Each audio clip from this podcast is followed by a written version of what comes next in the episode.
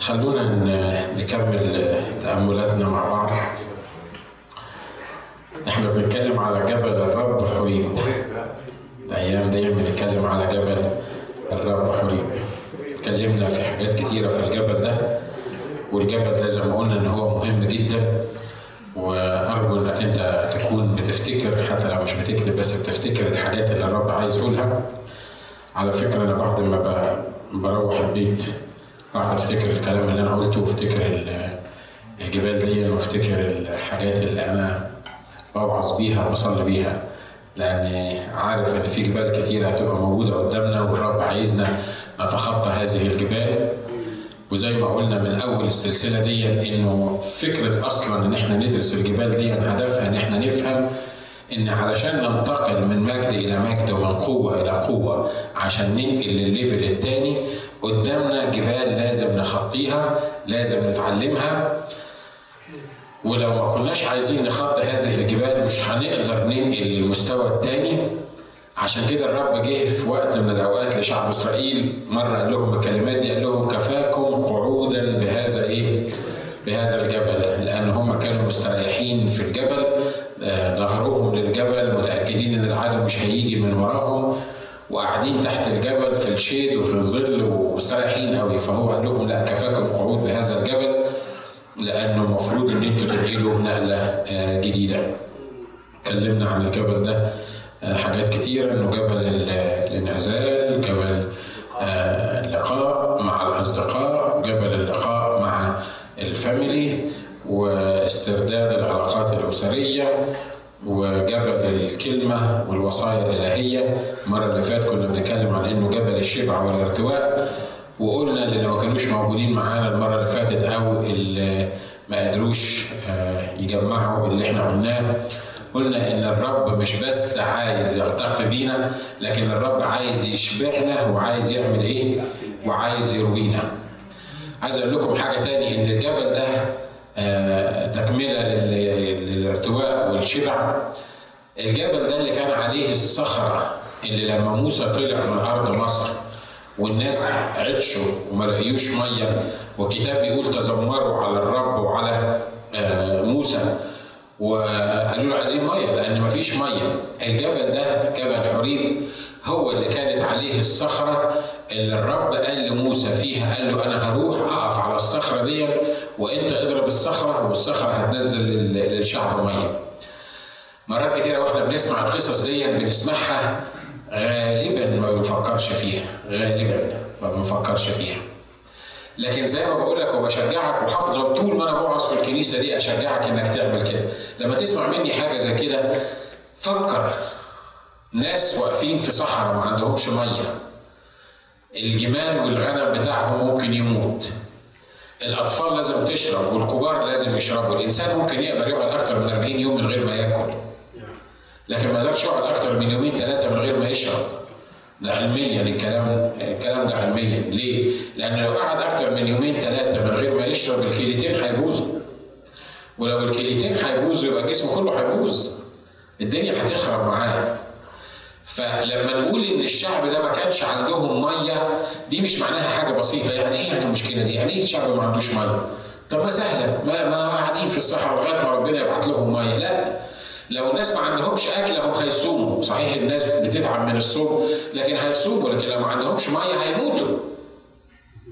عشان كده الكتاب شبه كلمه الرب بانها الميه، وشبهها بانها الخبز، والرب يسوع شبه نفسه بان هو الخبز، وشبه نفسه بالميه وقال ايها العطاش تعالوا اشربوا. الكتاب بيقول في اليوم الاخير العظيم من العيد وقف يسوع وقال ان عطش احد فليقبل الي وايه؟ ويشرب. ان عطش احد، ان كان في واحد عايز يشرب، ان كان في واحد عايز يرتوي فليقبل الي ويشرب. ففكر فيها كده، الشعب موجود وموسى القائد، وطبعا واضح ان كل حاجه بتلبس القائد. يعني لما الاخ موسى ما يقدرش، الشعب كله يعطش، ما موسى كان عطشان كمان مش كده؟ موسى ما كانش عنده جركن ميه ماشي فيه بيشرب منه وسايب الشعب عطشان، لكن لما كانت الدنيا تبقى ما فيهاش ميه الكل كان بيعطش من اول موسى لغايه اصغر واحد. فالمفروض ان الناس تجتمع ويشوفوا المشكله بتاعتهم ويقولوا لبعض ايه ذنب موسى؟ موسى ملوش ذنب في الموضوع ده، لان العطش ده دي حاجه حاجه ما عملهاش عندناش موسى، موسى ما عندوش ميه بيشرب منها واحنا لا. لكن بمجرد ما الشعب يعطش يلوم مين؟ يلوم القائد، ويتذمر على القائد ويتذمر عليه، وقال لك تذمر الشعب على موسى وهارون وفؤاد النبوات قالوا برجمهما. ويقولوا لهم حاجات عجيبه جدا، هو ما فيش قبور في في مصر عشان كده طلعتونا الصحراء عشان تموتونا؟ ما كنا قاعدين في مصر مستريحين جنب البطيخ والشمام وال والفول السوداني والفول مش عارف الحاجات الحلوه بتاعت مصر دي. والرب بيقول لموسى، بيقول له خد الشعب وروح عند الصخره دي واضرب الصخره دي. تخيل معايا كده ان موسى جه قال لهم، طبعا موسى كان بيتنرفز ساعتها، موسى كان بيتنرفز ها؟ مع ان مكتوب عليه ان هو احلم جميع ايه؟ الناس. يعني ايه احلم جميع الناس؟ يعني كان باله رايق وده يعني يعني طويل طويل طويل طويل، لكن كان بيتنرفز ساعتها لدرجه ان الرب مره قال له اضرب الصخره مره. عارفين عمل ايه؟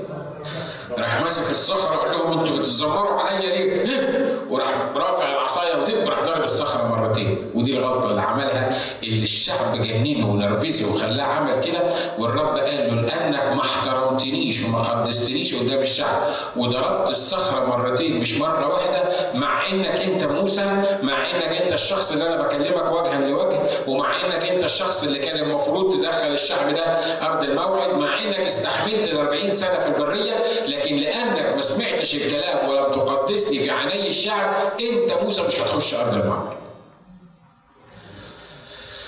تخيل كده معايا، الدنيا عطشانه وبعدين موسى بيقول لهم حاضر انا هجيب لكم ميه، ربنا هيجيب لكم ميه. هتجيب ميه منين يا موسى؟ تعالوا انا هضرب الصخره دي. انتوا واخدين بالكم انا بتكلم عن ايه؟ صخره، حجره كبيره، معرفش كانت كبيره قد ايه لكن حجره كانت كبيره. قال لهم انا هضرب الصخره دي والصخره هتطلع لكم ميه عشان تعرفوا ان ربنا بيسمعكم ويقدر يستطيع كل شيء ولا يعثر عليه امر. انا لو واقف جنب موسى قبل ما يضرب الصخره ده يمكن كنت مسكته وخبطته في الصخره دي. ليه؟ احنا عبط بتضحك علينا، الصخره هتطلع ميه، ده معنى انها صخره، معناها حاجه جماد. تطلع ميه منين الصخره؟ وتطلع ميه قد ايه الصخره؟ حد قادر يتخيل ممكن ربنا يعمل ايه؟ على الجبل ده، جبل الله، يعمل ايه؟ يطلع من الصخره ميه. مش هو اللي قال اخرج من الاكل اكل ومن الجاف ايه؟ حلاوه. الاسد ده الكلام ده اتكتب، لان مره قلت الحكايه دي يقولي ثلاثه من الاجتماع بيقولوا لي يعني ايه اللي انت بتقوله ده؟ انت بتقول طلاسم من على المنبر، يعني ايه يخرج من الاكل اكل ومن الجاف حلاوه؟ والقصه ساعه ما شمشون قتل الاسد والدب، وبعد كده وهو راجع لقى عسل طالع من جوف الاسد. ازاي الحكايه دي؟ الجثه بتاعت الاسد كانت موجوده، شويه نحل اتلموا عليها، كام نحلايه كده عملوا خليه صغيره، وبعدين ابتدوا يحطوا العسل بتاعها. والاخ شمشون وهو راجع شاف الجثه بتاعت الاسد دي، بيبص على الاسد اللي قتله، لقى فيه نحل عمال يزن ولقى فيه عسل من جوه الاسد، فخد من العسل ده ولاقه. وعشان كده قال الاحجيه دي او الفزوره دي اللي قالها لمراته والشعب اللي كان معاها، قال لهم من الاكل، من الاسد خرج اكل اللي هو العسل، ومن الجافي الاسد. حد يشوف اسد يطلع حلاوه؟ الاسد يطلع سكر؟ تاكل من الاسد سكر؟ ازاي يعني؟ بلاش. حد يصدق ان الغراب، احنا عندنا مثل في مصر بيقول لك هم الحدادي بيمسكوها لحمه، او الغراب ممكن يمسك لحمه. الغراب اللي بيفضل يبص على اللحمه موجوده فين في الارض، لو عصفوره او حاجه ينزل يخطفها وياكلها او يديها لفراخه عشان ياكلها. حد يصدق ان الغراب يمسك حته لحمه مره الصبح ومره بالليل ويروح يديها لإيليا عشان ياكل فيها في المكان اللي هو موجود فيه؟ لو بتفكر في الكلام اللي احنا بنقوله ده صدقني يمكن ما تقدرش تقعد على الكرسي، يمكن تسمع الخدمه وانت واقف كمان، مش بس ترنم وانت وانت واقف. ليه؟ لان اللي الرب عايز يقول، عايز يقول يا جماعه العلاقه اللي بيني وبينكم ابعد من مجرد كنيسه، ابعد من مجرد شويه ترانيم، ابعد من مجرد واحد يقف يوعظك، ابعد من اجتماع من يوم الاحد الصبح من تسعة ونص ل احداشر ونص. الموضوع انتوا فاهمينه غلط، ده الموضوع ابعد واعمق واعظم واعظم واروع واعلى واكبر جدا من مجرد الحضور في كنيسه او مجرد سماع كلمه او مجرد التعزيه بالترنيم.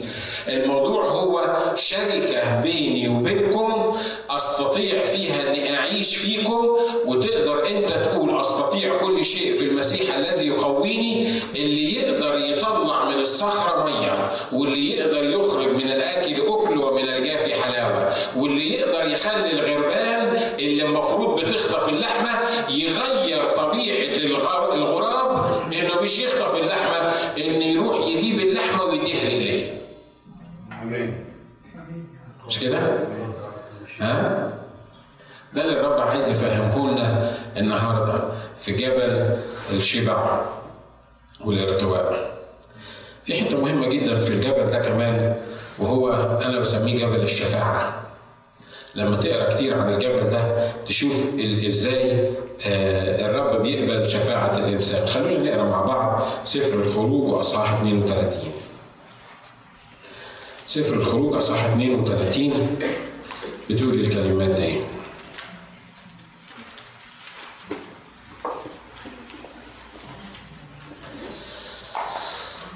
الرب خد موسى حطه على الجبل وكان بيتكلم معاهم، كلنا عارفين القصة. والقصة انه موسى لما راح عند الرب وقعد أربعين يوم والرب بيديله الوصايا، الشعب زهق وقال مش عارفين ايه اللي اصاب موسى ده، فكانت النتيجة ان هم عملوا عجل وقعدوا يعملوه. سفر الخروج اثنين وثلاثين واصحاح سبعة بيقول الكلمات: فقال الرب لموسى اذهب انزل. ليه؟ عدد سبعة من خروج اثنين وثلاثين: فقال الرب لموسى اذهب انزل لانه قد فسد شعبك الذي اصعدته من ارض مصر، زاغوا سريعا عن الطريق الذي اوصيتهم به، صنعوا لهم عجلا مسبوكا وسجدوا له. على فكره العجل المسبوك ده حته باي ذا واي كده، قبل ما نكمل، العجل المسبوك ده مش زي ما قال هارون قال له اعطوني الذهب رميته في الارض وطلع عجل. لا، خلي بالكم العجل المسبوك ده احنا انتوا عارفين ان احنا في دراسه طب الاسنان بنعمل سبائك، سبائك للسنان شكل السنه، علشان تعمل سبيكه شكل السنه تقدر، اللي بيسموها الطربوش، اللي بتحط السنه على الطربوش ده على السنه دي، تاخد لها مثلا على الاقل اربع خمس ست ساعات عشان تعمل طربوش صغير، سنه صغيره، لانك لازم تاخد المقاس بتاعه، ومن المقاس لازم تصب جير، ومن الجير دون لازم تعمل عليه بيسموه الواكس باترن، تعمل شمع شكل الحاجه اللي انت عايزها، وبعدين تدخل الشمع ده في النار عشان يسيح، وبعدين تسيح المعدن وتحطه مكان الشمع. بديكم درس طب الاسنان دلوقتي، وايه اللي خدته في اربع سنين الكلام ده. لكن في, في الاخر خالص لما يسيح الشمع وتحط الذهب المصهور تحطه في الفراغ بتاع الشمع ده، يطلع لك شكل المعدن او يطلع لك شكل السنه اللي انت عايز تعملها. دي مجرد عباره عن ايه؟ سنه. انا مش عارف الاخ هارون خد قد ايه في عمل العجل ده، لانه واضح ان هو لازم يعمل موديل للعجل ده بالشمع او بطريقه معينه، وبعدين يعمل له قالب من من من الجبس مثلا او حاجه، ما اعرفش كان عامل له القالب من ايه بالظبط، وبعدين يسيح الشمع اللي جوه العجل ده، وبعدين يصهر الذهب الكتير، وبعدين يكب الذهب دون في الفراغ بتاع العجل، وفي الاخر خالص يطلع العجل. دي تاخد لها ساعات دي، مش كده؟ ها؟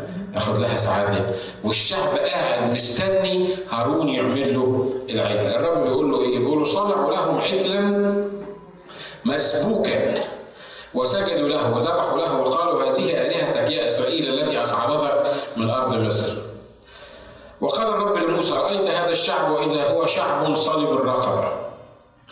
عدد عشرة بتقول كلام ظريف جدا، بيقول فالآن اتركني ليحمى غضبي عليهم وأفني وأفنيهم فأصيرك شعبا عظيما. انتوا واخدين بالكم دلوقتي مشهد، فكر فيه كده معايا.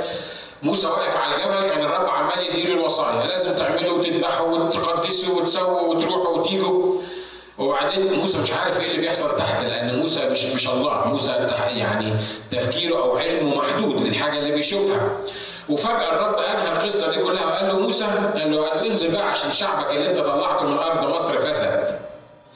عمل إيه يا رب؟ ده عمل عجل مسبوك ليه وهتفه قدامه وبيقولوا هو هذه آلهتك التي أصعدتك يا إسرائيل من أرض إيه؟ من أرض مصر. فالآن اتركني ليحمى غضبي عليهم وأفنيهم فأصيرك شعبا عظيما. أنا لو من موسى كان من هول المفاجأة والشك اللي هو فيها كان قال له الشعب ده فعلا يستاهل إن أنت تقضي عليهم. اقضي عليهم وأنا هعمل الشعب ده. هو الرب بيقول له كده قال له هصيرك إيه؟ شعبا إيه؟ عظيما. مش عارف العرض ده عرض كويس يعني ممكن واحد يقبله ولا ما يقبلوش، لكن واضح إن العرض كان مغري جدا، كان شيء رائع جدا إن الشعب اللي أخطأ ده لازم يفنى والله يعمل من موسى شعب وأمة عظيمة مرة تاني. لو قبل موسى هذا العرض كان موسى ما بقاش غلطان. ليه؟ أولا الله نفسه هو العرض عليه هذا العرض. الحاجة التانية الشعب المخطئ الأول يستاهل إن رقبته تتكسر ويستاهل إن هو يضيع. الحاجة التالتة الشعب ده طلع عينين موسى نفسه كل شوية يتذكروا على موسى وكانوا هيرجموه، فوصلوا موسى لدرجة إن هو مش خلاص انتهت يعني مش قادر يستحمل أكتر من كده. لكن الحتة اللي عايزك تاخد بالك منها الله يقول لموسى اتركني ليحمى غضبي عليهم وأفنيهم. يعني ايه اتركني؟ مين اللي كان ماسك الرب ان هو يحمى غضبه عليهم وأفنيهم؟ ها؟ موسى مش كده؟ اتركني ليحمى غضبي عليهم وأفنيهم.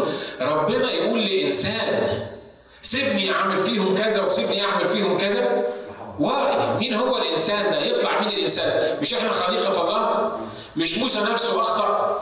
لا والله هيعامل الواحد على حسب خطيته، ما كان الكل فانا من زمان.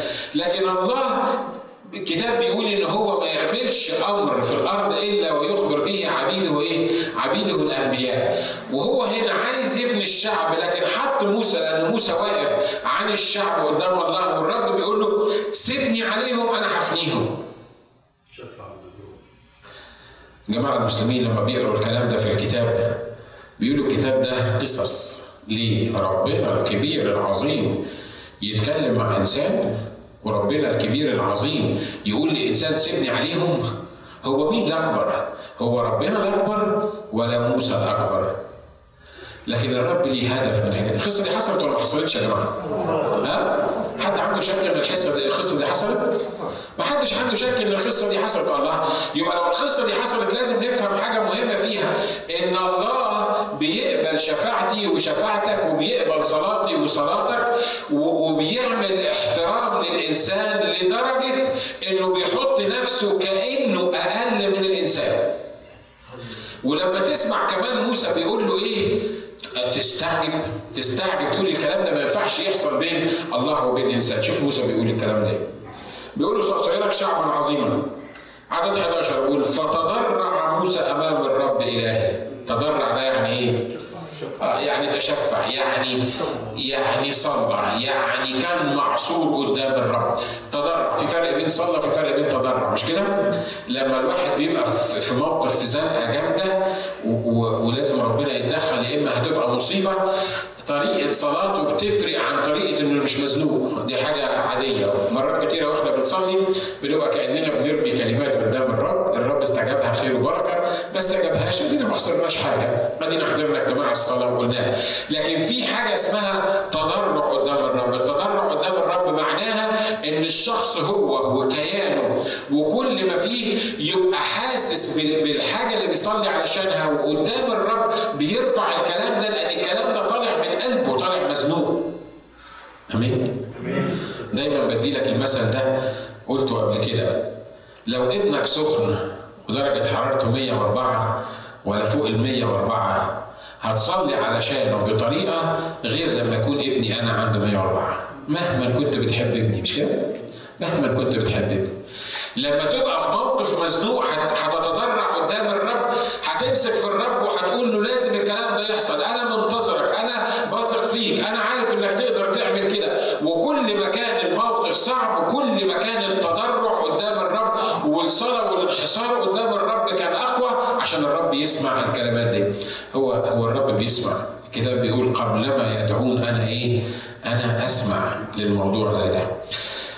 فموسى الكتاب بيقول فتضرع موسى امام الرب الى وقال لماذا يا رب يحمى غضبك على شعبك الذي اخرجته من ارض مصر بقوه عظيمه ويد شديده؟ لماذا؟ لان انا اللي طلعتهم. اديك انت يا موسى بتقول ان انا اللي طلعتهم بزراعه قويه وبايد ممدوده، انا اللي عملت العجائب في مصر، انا اللي شقيت قدامهم البحر الاحمر. كان فين العجل اللي هم عملوه ده؟ العجل ده عجل ابيس ده اللي كان موجود في مصر، اللي حاولوا يقلدوه في الصحراء. العجل ده هو اللي كان السبب ان فرعون ومركباته غرقت. انا اللي طلعتهم، دي قوتي انا، دي علامتي انا، ده ده, ده انتصاري انا في ارض مصر. وفي الاخر هم يعملوا العجل ويقولوا هو ده اللي طلعك يا اسرائيل من ارض مصر. يستاهلوا ولا ما يستاهلوش؟ لكن شوفوا موسى يقول الكلمات دي، لماذا يا رب يحمى غضبك على شعبك الذي اخرجته من ارض مصر بقوه عظيمه ويد شديده؟ لماذا يتكلم المصريون قائلين اخرجهم بخبث ليقتلهم في الجبال ويفنيهم عن وجه الارض؟ ارجع عن حمو غضبك واندم على الشر بشعبك. انتوا واخدين بالكم اللي بيحصل ايه؟ انتوا معايا؟ واخدين بالكم ان موسى واقف يقول له ارجع واعمل ايه؟ واندم. مين بيقول لمين؟ الانسان بيقول لله، بيقول له ارجع عن الشر، عن حمو غضبك، واندم على الشر بشعبك. انا بصراحه يا جماعه مخي ما يقدرش يستوعب الحكايه دي، بمخي بس كده من غير ايمان ان الكلام ده حصل ما اقدرش استوعبه. هل يمكن الانسان يقف في الصخر ويطلب من الله ويقول له ارجع عن الشر اللي انت عايز تعمله واندم عن الشر اللي انت عايز تعمله بهذا الشعب؟ هل الله عطى مكانا للانسان بهذه القوه وهذه الدرجه انه يقدر يقف قدام الله ويقول له ارجع عن حمو غضبك واندم على الشر اللي انت عايز تعمله بشعبك؟ حصل. الكتاب بيقول كده. يبقى لو الكتاب بيقول كده يبقى بيعلمنا ان صلاه البار تقتدر كثيرا في ايه؟ في فعلها. يبقى الصلاه اللي احنا بنصليها ليها قوه وليها سلطان. يبقى الكلام اللي احنا بنقوله في محضر الرب محسوب علينا. يعني ايه؟ يعني الرب عايز لما تقعد في محضره يكون ليك السلطان ده والطريقه دي اللي تقدر تكلم بيها الرب وتقول له يا رب ارجع عن حمو غضبك، اندم عن الشر اللي انت هتعمله بشعبك. يجي ابليس يقول لك وربنا يسمعك؟ ما هو ربنا لو عايز يفني الارض كلها هيفنيها، لو ربنا عايز يعمل هيعمل. ما هو فعلا لو ربنا عايز يعمل هيعمل، لكن الله عطانا الامكانيه دي وعطانا الامتياز ان احنا نقف قدامه ونتشفع لاجل ايه؟ الاخرين. اذكر ابراهيم واسحاق واسرائيل عبيدك الذين حلفت لهم بنفسك وقلت لهم اكثر نسلك كنجوم السماء واعطي نسلكم كل هذه الارض التي تكلمت عنها فيملكونها الى ايه؟ الابد. خلي بالكم هنا بيذكروا بايه؟ بيذكروا بوعوده. موسى بيذكر الرب بايه؟ بالكلمه اللي طلعت من فمه.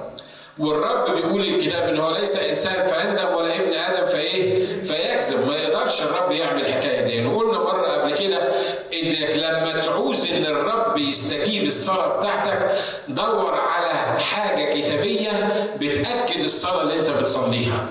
دور على حاجه وعد يكون الرب عطاهولك. في فرق بين التمنيات بنقول تاني، وفي فرق بين ان الرب يكون وعدك وعد معين او انت باني الصلاه بتاعتك على الكلمه النبويه. الحاجه اللي ما يقدرش الرب لا يغيرها ولا يقدر يرجع فيها الكلام اللي تقول له انت قلت. امين؟ بس لازم الرب يكون قال، مش كده؟ لان في ناس كتير بتتخيل ان الرب قال. يمكن واحد يفضل يجري ورا واحده لمده خمس ست سبع ثمان سنين ويقول لك ربنا وعدني انها تتجوزني وفي الاخر ما تتجوزوش، وبعدين اقول له مش هو الرب وعدك ان انت هت في الاخر؟ عارف بقى اهو انا كنت متخيل ان الرب قال الحكايه دي. يا موعود، مش بس في الجواز، يا موعود احنا تخيلنا لان احنا متخيلين يعني محتاجين الحاجه المعينه دي، فلان احنا محتاجينها عيشنا نفسنا في الدور ان الرب قال. مصيبه وكارثه كبيره انك تقول الرب قال وهو ما قالش. لان الكتاب بيقول كده ان اللي يقول ان الرب قال وهو ما قالش تقطع تلك النفس منين؟ شعبها. في ناس كل فكرة تيجي في دماغهم يفكروا ان الرب قال، كل كلمتين يقولوهم مع حد يفكر ان الرب بيكلمه في الموضوع ده. وإيه، انا ما بقولش دلوقتي ان هو قال ولا ما قالش، لانك انت وحدك اللي تعرف. الوعود اللي عندك انا ما اعرفهاش، انا ما اقدرش احكم على الوعود اللي الرب اعطاها، ما اقدرش احكم على الكلام اللي الرب كلمه لك، لكن انت بالروح القدس تقدر تحكم. عشان كده عباره الرب قال دي عباره خطيره، قبل ما تقولها افحص نفسك ومحص نفسك عشر مرات قبل ما تقدر تقول ان الرب قال. امين. وخصوصا لو الرب استخدمك مثلا في نبوه ولا اعلان، لأن ياما بيوت اتقفلت وياما كنايس خربت وياما مشاكل حصلت من مجرد إن واحد، أنا ما بكلمش عن حد معين، بس حد مثلا معروف إن هو بيقول نبوات، وقعدت معاه ويقول لك الرب بيقول لك واحد اتنين تلاتة أربعة خمسة، وأنت مسكين عامل زي الأطرش في الزفة، أو أنا عامل زي الأعمى مش واخد بالي، مش فاهم أنا إيه اللي بيحصل، وهو الأخ فلان ولا الأسيس فلان قال لي إن الرب بيقول لك كده، أروح باني حياتي حوالين الكلام اللي قاله الأخ فلان ولا الأسيس فلان، وتكون النتيجة بعد كده إن أكتشف إن لا الرب قال ولا الرب عاد، وأفضل متمسك وأقول للرب أنت قلت، والرب عايز يفهمني يقول لي أنا ما قلتش، أنت اللي سمعت كده، الأخ فلان اللي قال كده، الأخت فلانة اللي قالت لك كده، أنا ما قلتش، أنا مسؤول عن اللي هيطلع من فمي أنا بس. الكتاب بيقول إن كلمة الرب لا ترجع إليها إيه؟ فارغة، تنجح فيما أرسلتها إليه. يعني لما الرب يقول كلمة هتنجح، هتمشي، هتحقق الوعود بتاعتك، بشرط إن الرب يكون قايلها. آمين. آمين. عشان كده ده موضوع خطير لازم نفكر فيه. هنا موسى بيقول له خلي بالك من حاجة، أنت قلت، أنت وعدت إبراهيم وإسحاق ويعقوب. هو فعلا الرب وعد إبراهيم وإسحاق ويعقوب؟ وعدهم، مش كده؟ ولأن الرب وعدهم، شعب إسرائيل لأكثر من ألفين سنة كان موزع بين الأمم. كلكم عارفين ألمانيا عملت إيه في شعب إسرائيل؟ حطوهم في الأفران، ملايين من الناس العظم بتاعهم اتحرق في الأفران دي. العالم كله كان ضد إسرائيل وقرر إن هو يفني إسرائيل. النهارده إسرائيل تقريبا أربعة مليون واحد، العرب عبارة عن ثلاثمائة مليون واحد. إسرائيل موجودة زي ما يكون نقطة في وسط كماشة من العرب، لكن لغاية النهارده إسرائيل هي المنتصرة، وإسرائيل وشعب إسرائيل بيرجع مرة تاني، لأن الرب وعد ليكن الله صادق وكل إنسان كاذب. تقول لي تقول لي احنا مش بنتكلم سياسه، خلي بالكم ده دور اسرائيل يستاهل. طب ليه ربنا ما فناهوش؟ هو هو ما يستاهلش، بس عايز اقول لك حاجه قبل ما تسالني اسرائيل يستاهل، انت اصلا تستاهل انك تقعد على الكرسي اللي انت قاعد عليه. انا استاهل اقعد في المكان اللي انا واقف فيه؟ ها؟ لما كلنا ما نستاهلش، امال احنا يعني بنشاور على بعض ونقول لك ده ما يستاهلش ليه؟ ما هو ما حدش فينا يستاهل اصلا لا يقف في المكان ده ولا يقعد في المكان اللي انت قاعد فيه. خلي بالكم اللي خلانا الشعب الغريب اللي هو الشعب الله، اللي خلانا احنا الغرباء زي ما بيقول الكتاب والنزلاء، صرنا رعيه مع القديسين واهل بيت الله. امال الرب يعمل ايه مع اسرائيل؟ شعب شعب انتوا واخدين بالكم من من الكلام اللي احنا بنقوله؟ اشمعنى اسرائيل اللي ركز عليها ابليس في كل التاريخ كله، اشمعنى الشعب ده بالذات اللي ابليس عايز يفنيه؟ عارف ليه؟ لأن إبليس عايز يطلع الله كذاب، وإنه قال الكلمات دي إنه مش هتحصل، وأنا كإبليس هقدر أنهي على الدنيا دي كلها. لكن يقدر يعمل كده؟ ما يقدرش يعمل كده. فاكرين يسوع لما جه وهو طفل؟ خلي بالكم المجوس لما شافوا النجم بتاعه في المشرق وقاتوا عشان يسجدوا ليه، الكتاب بيقول إن هم مشي ورا الإيه؟ مشي ورا النجم. لو المجوس فضلوا مركزين في النجم كان هيروحوا فين؟ كان هيروحوا بيت لحم، مش كده؟ لكن المجوس شافوا صحيح النجم، وبعدين ابتدى ابليس يقول لهم ايه؟ اه ما هو فعلا اتولد النجم الكبير ده. هو النجم مين؟ ده نجم ملك كبير. الملك ده يبقى فين؟ نحسبها بمخنا، الملك ده يبقى فين؟ فيه ملك هيتولد في مزبط؟ في ملك يطلع من بيت لحم القريه المدفونه؟ واضح ان الملك لازم يكون فين؟ في قصر هيرودس. الكتاب بيقول ان هيرودس بعت وقتل الاطفال من ابن سنتين فما ايه؟ طب ليه الظلم ده؟ ليه الظلم؟ ليه الله يسمح بالظلم ده؟ ودي نقطه كده على جنب، هو ده مش ظلم للاطفال لان الاطفال اترحموا من من الارض وراحوا السماء، مش كده؟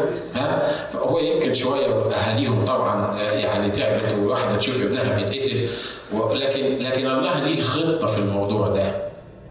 ياما حاول ابليس انه يطلع الله كذاب، تقول لي اه ده زمان بيعمل الحكايه دي، لا لغايه النهارده بيعمل كده معاك ومعايا، مش كده برضه؟ ها؟ ابليس بعد ما سقط على طول بقيت مهمته ان يشكك البشر في كلام الرب، اي كلام يقوله الرب يحاول يشككهم فيه، من اول ادم وحواء زي ما كنا بنتكلم امبارح لما قال لهم احقا قال الله لا تاكل من كل شجر الجنه، قالوا له من كل شجر الجنه ناكل ما عدا شجره معرفه الخير التي في وسط الجنه، قال لهم لا الله عالم انه يوم تاكلان تنفتح اعينكما وتصيران كالنهر، عشان كده الله مش عايزكم تبقوا زيه، كلوا كانوا اخطاوا عشان شككهم في كلمه الرب. لسه بيعمل معاك كده الرب لغايه الايام دي، ولسه ابليس بيعمل معاك كده، مش كده؟ ها؟ ولو قلت لي لا انا عارف انه بيعمل معاك. اي وعد يديهولك الرب، اي حاجه احنا بنقولها، اي كلام في الكتاب بتقراه، الشيطان يشككك في المسيح نفسه، يقدر يشككك في المسيح نفسه، يقول لك هو المسيح فعلا هو الله، هو المسيح هو ابن الله، والمسيح يا راجل اعقل، معقوله ربنا مشى على الارض وكان وشرب ونام وتعب والحاجات اللي انت بتقول عليها دي، يحاول يشككك. بس خلي بالكم الشفاعه هنا اللي احنا بنتكلم عنها، انك لما تقف تتشفع للاخرين، الشفاعه ينبغي ان تكون مبنيه على وعد من الرب او ايه كتابيه. امين؟ لو لو اتبنت على اي حاجه تاني ما تنفعش، على العواطف. مرات اخونا فلان ده في مشكله فاحنا لازم ننفعل معاه ولازم نقعد نصلي علشان، وان اه لو والله حط جواك انك تصلي علشان، وغالبا هيحط لان الرب عايزنا نصلي بعضنا لاجل بعض زي ما قال الكتاب، الله يحط جوايا ان انا اصلي عشان واحد او عشان حاله معينه او عشان بلد معينه او عشان موقف معين، لكن الصلاه اصلا ينبغي ان تكون مبنيه على كلمه الله. لما الرب يقول انت قلت، لما اقول للرب انت قلت، الرب يقول صح انا قلت ولازم يحصل الكلام ده. عشان كده موسى وقف الحجه بتاعته هي ايه؟ بيقول له ليه يا رب هتعمل كده؟ المصريين يقولوا علينا ايه؟ يقولوا ان انت طلعتهم بخبز وموتوهم. اعتقد ان لو موسى كان وقف عند الحد ده كان ممكن ربنا ما يسمعلوش.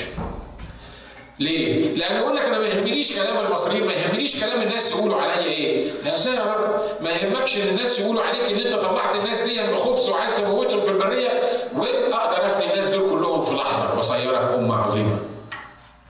أمال الحاجة اللي موسى كان اتعلمها، وعايز أقول لكم ده درس لازم نتعلمه، ده درس مهم جدا. كل الصلوات المقتدرة اللي, اللي ذكرت في الكتاب كانت مبنية على وعد من الرب، والناس اللي كانوا بيصلوها كانوا بيصلوا بناء على وعود من الرب. هيعوزني الوقت لو قعدت اديكم دانيال لما كان بيصلي الصلاة بتاعته ازاي مبنية على وعود من الرب. التلاميذ والرسل بعد ما ضربوهم وجابوهم ازاي قالوا له انت قلت بفم فتاك القدوس ان لماذا ارتجت الامم و, و, و الشعوب في الباطل. آه يعقوب لما كان رايح يقابل عيسو وقال له انت قلت ارجع فاحسن اليك. كل الصلوات اللي جابت نتيجه في الكتاب كانت مبنيه على وعود الرب وعلى كلمه الرب. موسى عرف الدرس ده، مين علمهم الدرس ده؟ حد وعظهم؟ حد قال لهم الحكايه دي؟ لا. الروح القدس اللي موجود جواهم لما يقف يصلي يقول له انت عايز ربنا يستجيب الصلاه بتاعتك؟ عايز عايز الصلاه اللي انت بتقولها دي ما تخرش الميه زي ما بيقولوا، هتحصل يعني هتحصل. الكتاب يسوع قال عن الروح القدس انه متى جاء يذكركم بكل ما قلته ايه؟ لكم. يذكرنا بالمكتوب الروح القدس. يقوم الروح القدس يذكرك يقول لك عايز تاخد الوعد بتاعك من الرب؟ قول للرب انك انت في اليوم الفلاني الساعه كذا وعدتني وقلت لي كذا. انت فاكر الوعد ده ولا مش فاكر الوعد ده؟ هو الرب بينسى؟ الرب ما بينساش، انا اللي بنسى. عشان كده الرب عايزني انا اللي افتكر الوعد ده علشان اقدر اخد من الرب. قال له الكلمات دي، قال له انت اذكر ابراهيم واسحاق واسرائيل عبيدك الذين حلفت لهم بنفسك وقلت لهم أكسر نسلكم كنجوم السماء وأعطي نسلكم كل هذه الأرض التي تكلمت عنها فيملكونها إلى الأبد. العدد اللي بعديه يقول فندم الرب على الشر الذي قال أنه يفعله إيه؟ بشعبنا. تقول يعني إيه؟ يعني الرب خلاص ندم وغفر الخطية بتاعتهم؟ خلي بالكم في فرق بين الغفران إن الله يغفر لك خطية وإنك أنت ترجع بعد كده تعيش في نفس الخطية. الرب كان عايز ينهي على شعب إسرائيل انستنتلي في لحظة، يخلص شعب إسرائيل كله ينزل يعمل فيهم اللي اللي عايز يعمله. لكن الكتاب هنا بيقول إن ندم الرب على الشر الذي قال أنه إيه يفعله بشعبه. كمل معايا شوف الرب عمل إيه في شعب إسرائيل. فانصرف موسى ونزل من الجبل ولوحان الشهادة في يده، لوحان مكتوبان على جانبيهما من هنا ومن هناك كانا مكتوبين، واللوحان هما صنعة الله والكتابة كتابة الله منقوشة على اللوحان. وسمع يشوع صوت الشعب في هتافه فقال لموسى صوت قتال في المحنة، فقال ليس صوت صياح النصرة ولا صياح الكسرة بل صوت غناء أنا سامع. وكان عندما اقترب إلى المحنة أنه أبصر العجل والرقص، فحمي غضب موسى وطرح اللوحين من يديه وكسرهما في أسفل الجبل، ثم أخذ العجل الذي صنعه وأحرقه بالنار وطحنه حتى صار ناعما وزرعه على وجه الماء وسقى بني إسرائيل. انتوا واخدين بالكم ان يعني انتوا معايا في في التخيل، مفيش وقت نفضل نتكلم على الموضوع ده. اقرا معايا بعد كده عدد ثمانية وعشرين. آه لا اقرا سبعة وعشرين. فقال لهم هكذا قال الرب إله إسرائيل، ضعوا كل واحد سيفه على فخذه ومروا وارجعوا من باب إلى باب في المحلة واقتلوا كل واحد أخاه وكل واحد صاحبه وكل واحد قريبه. جميل يقول لهم الكلام ده؟ ها؟ موسى بيقول للشعب كده، بيقول لهم قال لهم الرب بيقول هو أنت مش لسه كنت بتتشفع قدام الرب والرب قال لك إن أنا خلاص ندمت عن الشر اللي كنت هصنعه بشعب إسرائيل؟ إيه اللي حصل بقى؟ إيه اللي حصل في في الموضوع ده دلوقتي؟ إزاي الرب الرب رجع في كلامه بيقول كده عن بني إسرائيل؟ لا خلي بالكم من حاجة، في كل جماعة وفي كل اجتماع وفي كل كنيسة وفي كل بلد في ناس أمناء للرب، مهما كانوا في أنهي طائفة في أنهي كنيسة في أنهي حتة، مهما زاد الشر، لأن الكتاب بيقول إن الله لا يترك نفسه بلا إيه؟ لا يترك نفسه بلا شاهد. واضح من قصة إيليا لما وقف قدام الرب قال له قتلوا أنبياءك وهدموا مذابحك وبقيت أنا وحدي في شعب إسرائيل. قال له لا الكلام اللي أنت بتقوله ده مش مظبوط، لأني لا يمكن أخلي واحد بس في الأرض كلها، ده أنا حتى أيام نوح خليت نوح وعيلته السبع تنفار وخليتهم كلهم يكونوا أمناء وأبرار قدام الرب، عشان كده أنا أنقذتهم. فهنا اللي حصل إنه الرب بعد ما قال له خلاص أنا ندمت على الشر، ونزل اللويين هم الناس اللي كانوا مش موافقين على العجل، مش موافقين على عبادة العجل، فقال لهم الرب بيقول كده اجتمع عليه جميع بني لاوي فقال لهم هكذا قال الرب إله إسرائيل، ضعوا كل واحد سيفه على فخذه ومروا وارجعوا من باب إلى باب في المحلة واقتلوا كل واحد أخاه وكل واحد صاحبه وكل واحد قريبه. على ثمانية وعشرين يقول ففعل بني لاوي بحسب قول موسى ووقع من الشعب في ذلك اليوم نحو ثلاثة آلاف رجل. على تسعة وعشرين وقال موسى املأوا أيديكم اليوم للرب حتى كل واحد بابنه وبأخيه فيعطيكم اليوم إيه؟ بركة. أنتوا قادرين تتخيلوا اللي إحنا بنقراه ده؟ موسى بيقول لهم إيه؟ بيقول له اقتل حتى ابنك، اقتل حتى أبوك، اقتل أمك. إيه ده؟ الرب ممكن يقول كده؟ الرب ممكن ممكن ممكن يقول لي اقتل ابنك، اقتل آه مش عايز اقول حماتك لان طبعا هتقول لي اه مش كده يعني زي ما واحد دلوقتي بيقول لي حماتك. لا لا لا الفكره مش بس احنا متخاذين منها يعني عايزين نقتلها. الرب عايز يقول ايه من العمليه دي؟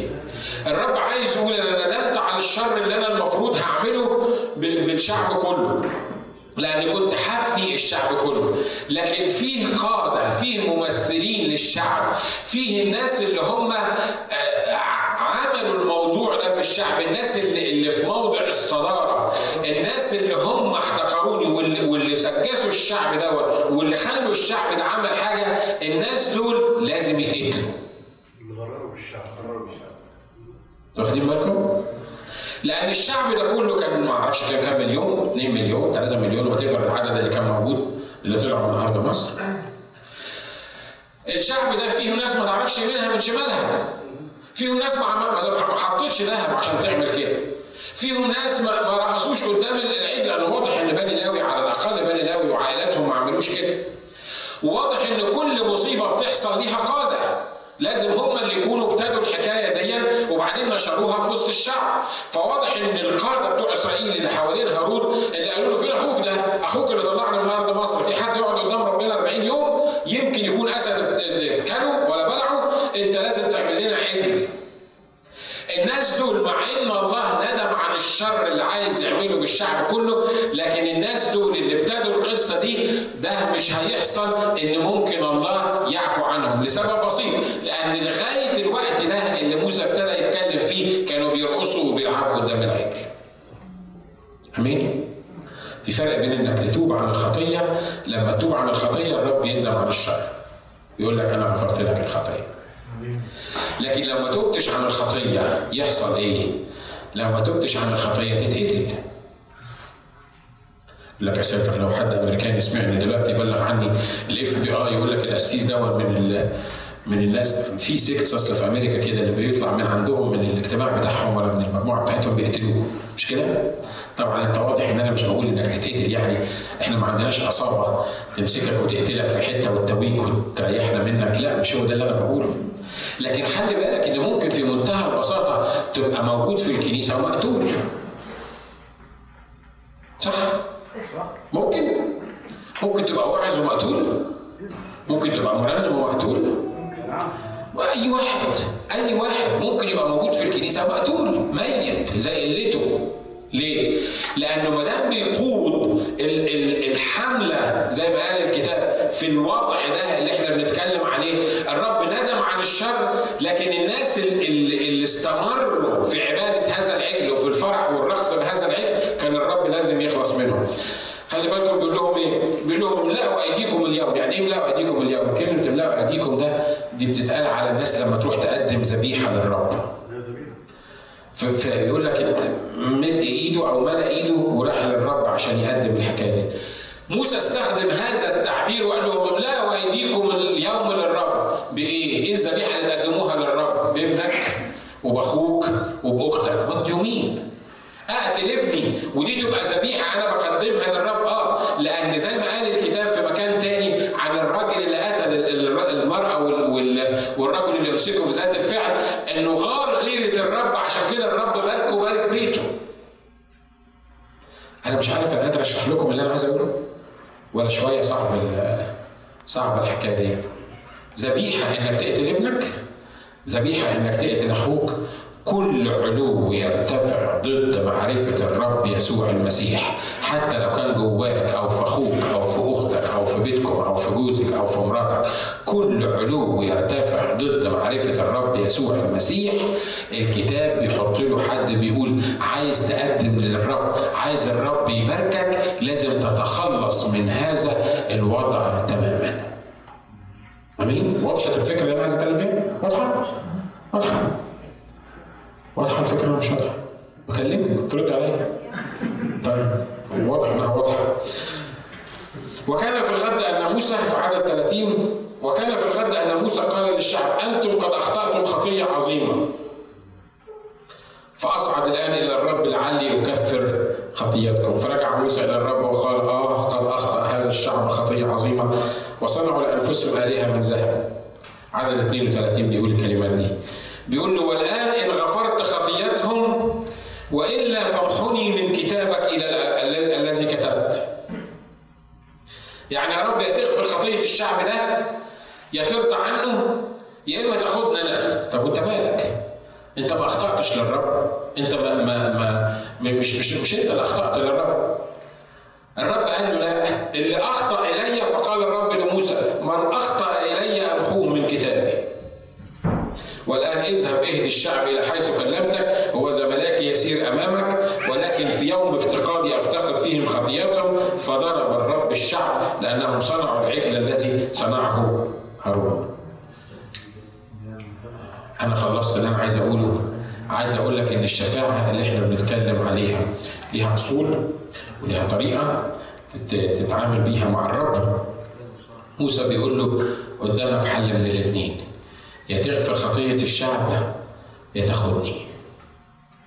ده موسى كان بيحب الشعب ده مش كده؟ ها؟ هو موسى ما كانش زهقان من الشعب؟ صدقوني كان زهقان، وكان غضبان من الشعب، وكان غضبان من الشعب. وقال لهم اقتلوا اهاليكم، قال لهم اقتلوا اهاليكم، لكن خلي بالكم انه بعد كده خلي يعني في جبلين للشفاعه او موقفين للشفاعه على الجبل. المره الاولانيه لما قال له حفن الشعب قال له لا، اعملها بقوه عظيمه قال له لا ما تفنهوش، خليه موجود، عشان كده الرب ندم عن الشر. وبعد ما موسى انتقم للرب من الناس اللي عملوا العجل، الكتاب بيقول انه طلع مره ثاني علشان يتشفع مره ثاني قدام الرب. يا إخوة وأخوات، الكنيسة محتاجة متشفعين. أمين؟ أمين. الكنيسة محتاجة إيه؟ متشفعين. محتاجة إيه؟ متشفعين. محتاجة متشفعين، مش كده؟ محتاجة ناس زي ما بيقول الكتاب تقف في الصخر عن الناس، محتاجة ناس تصلي علشان الناس، محتاجة ناس تصلي عشان المسؤولين، محتاجة ناس تصلي عشان عشاننا، عشان نقدر نكمل قدام الرب. الرب قال له لا، شوف انت بتقول لي فامحوني من كتابك الذي كتبت، الذي اخطأ من اخطأ الي امحوه من كتابي. والرب عمل حاجه كانت صعبه جدا على الشعب. خلي بالكم ان الرب كان بيصير في وسط الشعب مش كده؟ لكن من اللحظه دي قال لموسى كده، فقال الرب لموسى من اخطأ الي امحوه من كتابي، والان اذهب اهد الشعب الى حيث كلمتك، هوذا ملاكي يسير ايه؟ امامك. يعني مش انا اللي هسير امامك، ملاكي يسير امامك. والحته دي كانت بتضايق موسى جدا. موسى في وقت من الاوقات لما قال له ملاكي يسير امامك قال له لا، بماذا نتميز انا وشعبك عن جميع الشعوب الذين حولنا الا بمسير وجهك معانا، ان لم يصعد وجهك لا تصعدنا من ها هنا. بس موسى ما قالش الكلام ده المره دي. ليه؟ لأن واضح إن الرب لو كان نزل في الموقف اللي زي ده كان هبان الشعب كله وكانت انتهت الشعب كله. خلي بالك في فرق بين يمشي معاك ملاك من الرب وفي فرق بين إن يمشي معاك الرب نفسه. أمين؟ ملاك من الرب دي سهلة، وعلى فكرة كل واحد فينا معين ليه ملايكة لحاجات كتير. صدقوني ليلة الملايكة اللي عينها الرب لخدمتنا كانت وقعتنا بقيت سودة. أنا أعتقد إن ربنا معين لي بتاع خمسين ملاك يصحوني وأنا بسوق. لأن في خلال العشر سنين اللي فاتوا كان ممكن أخش أنا والعيلة كلها في مصايب بسبب النوم وأنا بسوق. وياما الرب عقزت. طبعًا دي مش رخصة إن أنا أركب العربية أقول يا رب في خمسين ملاك بقى هيعملوا إيه، لازم نشغلهم فننام علشان هم إيه؟ عشان عشان ينقذونا. لكن أنا بكلم جد، أنا بكلم جد، أنا عارف إن الرب في المواقف اللي زي دي بيعين ملايكة علشان تنقذ الشخص وتخدم الشخص، لان قال عن الملائكه ان هم ارواح خادمه للعاتدين ان يرثوا الخلاص. لكن لكن في فرق كبير جدا ان الملائكه تحيط بيك وان تنقذك وان الحضور الالهي يبقى مليك وان الله نفسه يبقى مليك بالحضور الالهي. ليه؟ الملائكه محدوده في تصرفاتها. الملائكه غير الحضور الالهي. الملائكه خدامين. تخيلوا معايا لو انا رحت زرت حد فيكم وحب يكرمني قوي قال لي انا الحقيقه مش فاضي اقعد معاك، فانا هسيب الخدامين بتوعي يعملوا لك اللي انت عايزه. عايز تاكل يجيبوا لك اكل، عايز تشرب يجيبوا لك شرب، عايز واتيفر الحاجه اللي انت عايز تعملها اهلا وسهلا بيك، خداميني تحت امرك. ارد عليه اقول له ايه؟ انا اقول له انا مش جاي اقعد مع الخدامين، انا جاي اقعد معاك انت. انا مش جاي اكل، انا مش جاي اشرب، لكن انا جاي اقعد معاك انت. يبقى ما احترمنيش، يبقى الشخص دوت انا ما استمتعتش بوجوده ووجودي في محضر واحد. علشان كده الرب قال لموسى كده، قال له بص يا موسى انا ندمت عن الشر. الحته دي مهمه جدا تخلي بالك منها. مرات لما بتخطئ وبتصر على الخطا الرب يقول لك انا ندمت على الشر، انا كنت هنتقم منك لكن ندمت على الشر، بس الحاجه اللي ما اقدرش اعملها معاك ما اقدرش اكون موجود فيك. مش معناها ان هو هيسيبني ويطلع، حضور الالهي ما اقدرش ان هو يكون موجود معاك. ليه يا رب؟ انت مش سامحتني، انت مش غفرت الخطيه دي. انا سامحتك وغفرت الخطيه دي، لكن واضح انك شعب صالب الرقبه، وواضح انك بتكرر نفس الاخطاء. علشان كده انا ما اقدرش اكون موجود بحضوري جواك، انا هسيب ملائكه تمشي معاك.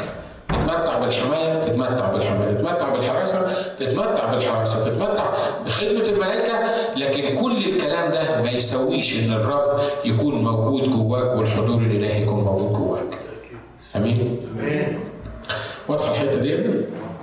واضحه الحته. عشان كده بنلاقي مؤمنين مؤمنين بقالهم خمس سنين، ثلاث سنين، عشرين سنه، كل كل الوعظ عارفينه، الترنيم بيرنموا تمام التمام، بيسقفوا مية في المية، لكن الحضور الالهي مش موجود. الحضور الالهي مش موجود. الوش بمجرد ما بيخش من الباب، الوجه الوجه بمجرد ما يخش من الباب تقدر تقدر تفهم ان اللي حرسوا من بيتهم لغايه هنا ده كان ملاك. في ملاك ماشي ورا قفاه، اه لكن الحضور الالهي مش في وشه. ليه؟ لانه شكله ما بيقولش ان الحضور الالهي مش موجود. مش كده؟ ويجي يقول لك ده انا ربنا انقذني من من حادثه، ده انا كنت هموت في الطريق. هو الرب فعلا بعت الملاك بتاعه انقذك من الحادثه دي او عمل معاك حاجه معينه، لكن وانت جاي الرب ما كانش موجود في حياتك. الرب انا مش شايف الحضور الالهي موجود في حياتك، ولو خسرت الحضور الالهي عشت مزربل وفي مشكله وفي يأس، وفي الاخر خالص هتروح السماء. هتروح السماء، ما هي المشكلة انك هتروح السماء، المشكلة اننا بنؤمن بالضمان الابدي، هتروح السماء، هتروح السماء، صدقني واكد لك انك هتروح السماء، بس هتعيش على الارض تعبان طول عمرك. واضح اللي انا بقوله؟ ها؟ واضح اللي انا بقوله؟ تبقى تبقى مرفوع مرة وعشر مرات تحت من غير سبب، من غير سبب. تلاقي نفسك مش قادر تكمل، اقل حاجه تتعبك، اقل حاجه تخليك تتذمر، اقل حاجه ترفع ضغطك زي حالاتي كده، لكن لما الحضور الالهي يكون جوايا وجواك، الكتاب بيقول اقدر احيي الموتى وادعو الاشياء غير الموجوده كانها ايه؟ كانها موجوده. ليه؟ لان الحضور الالهي موجود جوايا. الاجتماع من غير الحضور الالهي الجنازه احسن منه. مش كده؟ يعني تروح تحضر جنازه وتبكي على المرحوم احسن من انك تبقى موجود في اجتماع ما فيهوش الحضور الالهي. بيتكم من غير الحضور الالهي لازم يبقى مذبحه، لازم. من غير الحضور الالهي ما تقدرش تعيش. ليه؟ تلاقي نفسك بتزعق وتلاقي نفسك بت بت بتتجنن وبتتعفرت من اي حاجه. حلقاتك اللي انت بتعملها الملائكه ما قدروش يصلحوها، لكن الحضور الالهي هو اللي يقدر يصلحها. عشان كده النقطة النهائية اللي احنا بنختم بيها النهارده ان الله الله يشتاق للحضور الالهي فيك وفيا. امين؟ ده محتاج ناس تقف تتشفع وتقول له يا رب احنا اخطأنا. وخلي بالكم كل واحد في التاريخ عمل نهضة ما ابتداش وقال شعبك عملوا كده، لا، حتى اللي قال كده لما دخل إلى مقادس العالي قال ويل لي لأني هلكت لأني إنسان نجس الشفتين وساكن وسط شعب نجس إيه؟ الشفتين. معقولة دانيال يقف يتشفع عن شعب ويقول له أنا وشعبك أخطأنا؟ يا دانيال ده أنت بتصلي ثلاث مرات في اليوم وبتفتح القوة، في في أحلى منك يا دانيال؟ آه لما بيحط نفسه في الموقف ده بيتشفع عن شعب. نحاميا وهو بيتشفع رغم إنه إنه كل اللي عمله نحاميا، لكن وقف يقول له أنا وشعبك أخطأنا. احنا يا رب بنعترف بخطيتنا قدامك. امين؟ امين. من غير ما ترفع ايدك، كم واحد النهارده حاسس ان هو الحضور الالهي مش حاسس بيه مظبوط؟ حاسس ان هو الحضور الالهي ده مرات في الكنيسه بس لما بنتعزى في الترنيم وبنسخن في الترنيم، لكن بتطلع على الباب زي ما بقول الحضور الالهي ده يعني حاجه انت حطيتها على كرسي هنا وخدت بعضك وطلعت لغايه يوم الحد اللي بعديه عشان تحس بالحضور الالهي. ما امتع الحضور الالهي في حياه الانسان. انا دايما بقول كده ثلاث ثواني بس يكون الحضور الالهي مديني احلى من مئة سنه هقضيها مؤمن وحلو وكويس وبرنم وبصلي لكن مش حاسس بالحضور الالهي اللي جواه. عارفين ليه احنا مش مؤثرين في الدنيا؟ عشان غياب الحضور الالهي فينا. عارفين ليه المعجزات ما بتحصلش؟ عشان غياب الحضور الالهي الموجود فينا. عارفين احنا ليه بنعك كتير؟ عشان عندنا وقت، لان الحضور الالهي مش موجود فينا. اساس الموضوع لما تتملي بالحضور الالهي الموتى وتدعو الأشياء غير الموجودة كأنها موجودة. ممكن الواحد يتملي من الحضور الإلهي. الرب عايز يملانا من الحضور الإلهي. الرب عايز يحل بمجده على النفس. الرب عايز الواحد لما يخش يلاقي نفسه مش منور، لأنه حضور الله يغير الحياة كلها. أمين. خلونا احنا رؤوسنا مع بعض وقول للرب أنا عايزك تملاني بحضورك الإلهي، حتى لو أنت مش فاهم أنا اتكلمت عن إيه، حتى لو أنت مش فاهم الموضوع أصلاً، مش مهم تفهمه، لكن قول له يا رب أنا عايز أتملي بالحضور الإلهي النهارده. أنا عايز مجدك يا رب يعلن في حياتي. أنا عايز يا رب حضورك يكون بيتحرك جوايا بطريقة